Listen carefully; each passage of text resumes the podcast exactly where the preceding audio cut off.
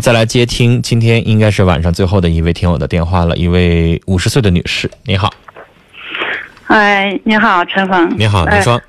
我那什么，我是我有一件困惑，就是始终就是自拔不出来。嗯。我也不知道应该怎么做。嗯。现在就是这种情况，我吧是二婚。嗯。完了呢，我们俩都登记了，登记呢。也得五年嘛，其实得过5年了，登记3年了，完了呢，这房子他不想给我，他是贷款，是他儿子给儿子的房照贷款，那个7万块钱，6万块钱贷款。那房子到底写的是谁名？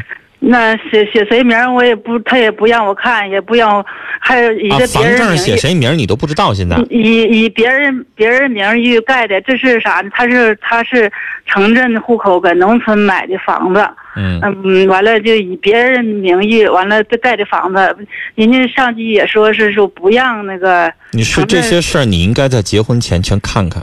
你现在结了婚以后，人家可以不给你看。结婚前你没答应的时候，你这些条件应该先谈啊。房子以后咋办？他也不给我这一半房子，完了这是一个，另一个呢，他开人家为啥要给你一半房子？你先跟我说说。开这个过5年了，他不给我一半房子。不是女士，我问你，人家为什么要给你一半房子呢？谁规定说你俩结婚就得给你一半房子呀？那是人家婚前财产呀。不是啊，我这个房子我是婚后财产，从这盖的。那你啥时候结的婚呢？我们俩都5年了，结婚5年了啊。然后呢，去年盖的房子。那啊，那你说清楚，去年盖的房子，对，那为啥要给你一半呢？不是过了5年，不是就是不是就是说是你就是说是以后就是登记的都有一半是财产。是婚姻法不是那么写的。嗯。新的婚姻法修改完了之后。人家说一方出资购买的房产，如果人家有证据证明的话，比如说这房子的砖瓦所有的东西全是人家一方出资的，然后呢，这个房证如果写的是你老公的名，你可以争一争，但假如说这房证写的是儿子名呢，那就跟你没啥关系了。现在就是他这个欠着房，欠这个就是那个银行贷款吧，是他用他自己的那个工资还的啊，哎，没用你们俩共同的钱还，是不是啊？我俩养羊撸奶，我负责这个生活费。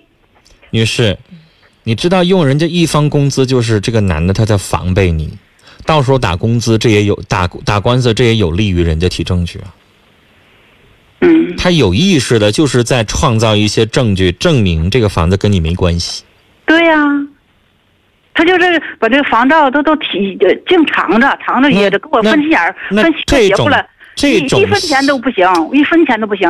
就是这种婚姻，你还跟他过啥？你时时刻刻任何事情都防备你，这也防那也防，你还跟他过什么呢？就是家里头啥也不买，都等着我对这个撸奶钱买。你看就能出十一斤奶。不是，那我不明白你还跟他过什么日子？我还得买料。你说的是回答我的问题，女士。我说你跟他过什么日子？那是啊。那还过啥呀？哎呀，本来你俩就是二婚，然后您都50岁了，跟一个比你大14岁的60多岁的老头，是不是啊？啥也没有，我来的这是。对呀，那我就不明白您还跟他过什么呢？因为你看不着他真心实意呀、啊。我登记了吗？我登记了。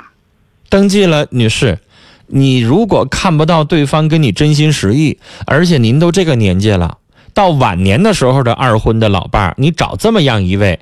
你何苦来呢？他可分心眼了，一分钱都不行，我分就买不。对呀、啊，所以我就问您，您跟他过啥有啥劲呢？到老的时候，咱要的是相濡以沫，然后您才能老有所依。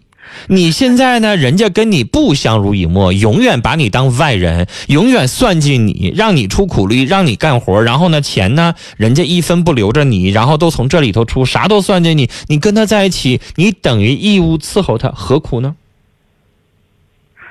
是不是？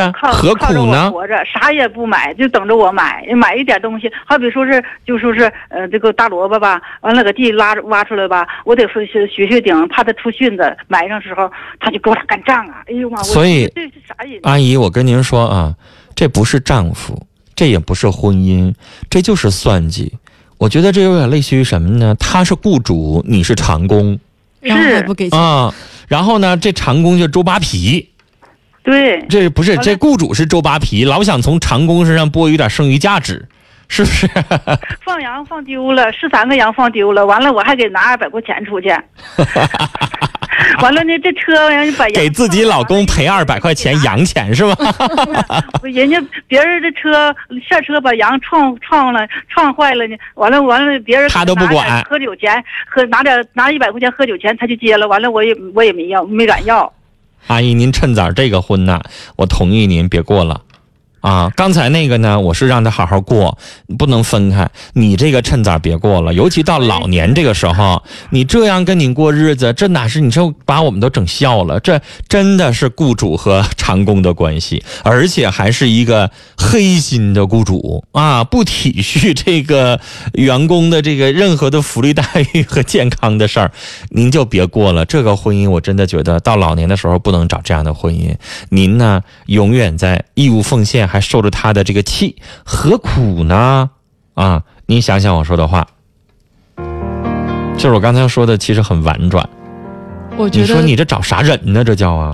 我想说的更直接一点啊，这个阿姨听了别生气，我是想直白的告诉你，就别跟这个大爷靠了，你靠到最后这房子还是没你的份儿。就是我不知道这个女士她是。因为这个老先生哈是比你大14岁，他也才64，你还想靠到啥呀？靠到他最后人不在啦，人不在了，看人家这个防备劲儿，他可以在他100年之前把房子过户给他儿子的，过户给他儿子还是跟你没啥关系啊。对，而且到时候你年龄也很大了，谁来照顾你呢？对呀、啊，您可别做的那个想法就是，乐天的意思说。是不是再打一个算盘说这个你毕竟比我大，我就跟你过啊，靠，然后你要是那个人不在了，最后房子是我的，那可真不见得呀。对，你现在都不知道人房证上写的名是谁的，人家是不是就不想给你看，没准房证上早已经改成儿子儿媳妇名了呢。嗯，而且是不是通过阿姨的描述，这个叔叔啊，对阿姨是一点好的地方都没有，就是免费的想找个老妈子伺候自己。嗯，然后呢你知道吗？你想让马儿这个快跑，你还得让马儿吃草，是不是？嗯，还不管那马儿死活。对，这阿姨是吃进去的是草，挤出来的全是奶呀。你就搭伙过日子，你找个合作的，他也不能这么对待你，都不平等，让人家一直在剥削、在欺负，这不行啊！让他该干嘛干嘛去吧，不能过这日子。你听着没？这就是二婚。嗯。这就是典型的二婚，你说这要是初婚，谁跟你过一辈子啊？过不了，是不是啊？这就是二婚，好像咱也觉得，哎呀，二婚你防备我点那么地了，有的时候就对二婚好像就宽容一点。可是这样过日子好辛苦，本来家里就是一个温馨的港湾，让你休息，结果回家比在单位还要算计。对，这就是我对二婚的一些感受，因为有的时候真的觉得从小的夫妻。乐天，比如说你就没有那个心机，我非得藏点私房钱或者怎么地，有的时候真就不一定。嗯，或者从小的夫妻，就算我藏点私房钱是留作急用，如果对方有病了，我肯定要拿出来。嗯，二婚可真不一定。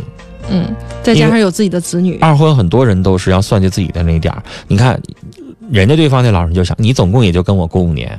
嗯，你知道吗？如果我现在阿姨我要说这句话哈，我要把那个64岁的你这个老先生的电话接进来的话，你信不信这老头直接会跟我说，二婚是二婚。你总共就跟我在一起过了5年，你就想要我一半房子呀？人对方会不会这么想啊？嗯，对不对？就是人家也会想，你干啥呀？你跟我过这几年是不是就想要房子呀？他肯定也会这么想，人家也会防备自己的财产。不是说你从小跟人家过20年、30年，你又给人家生儿育女的这样的原配的妻子，人家真就不觉得我给你半打房子是应该的。但是二婚就这样，所以。我真的，刚才那位女士后边还有好多听众也跟她留言。你像尾号是3492的听众发短信说，婆婆也70多了，她呀事儿啊你就听着呗。说句不好听的，婆婆还能活几年呢？ 3974的是七台河的听众也说，女士忍忍啊，给孩子有个完整的家。我也忍8年了，我老公对我很好，哎呀，以前都心寒呢。就是大家都觉得还是不二婚，因为二婚你得承认二婚有幸福的，但是我们听到好多还是二婚有那么多的防备，有那么多的不好。幸福在坚持一小下下。虽然有点不太好坚持，为了幸福嘛，努力。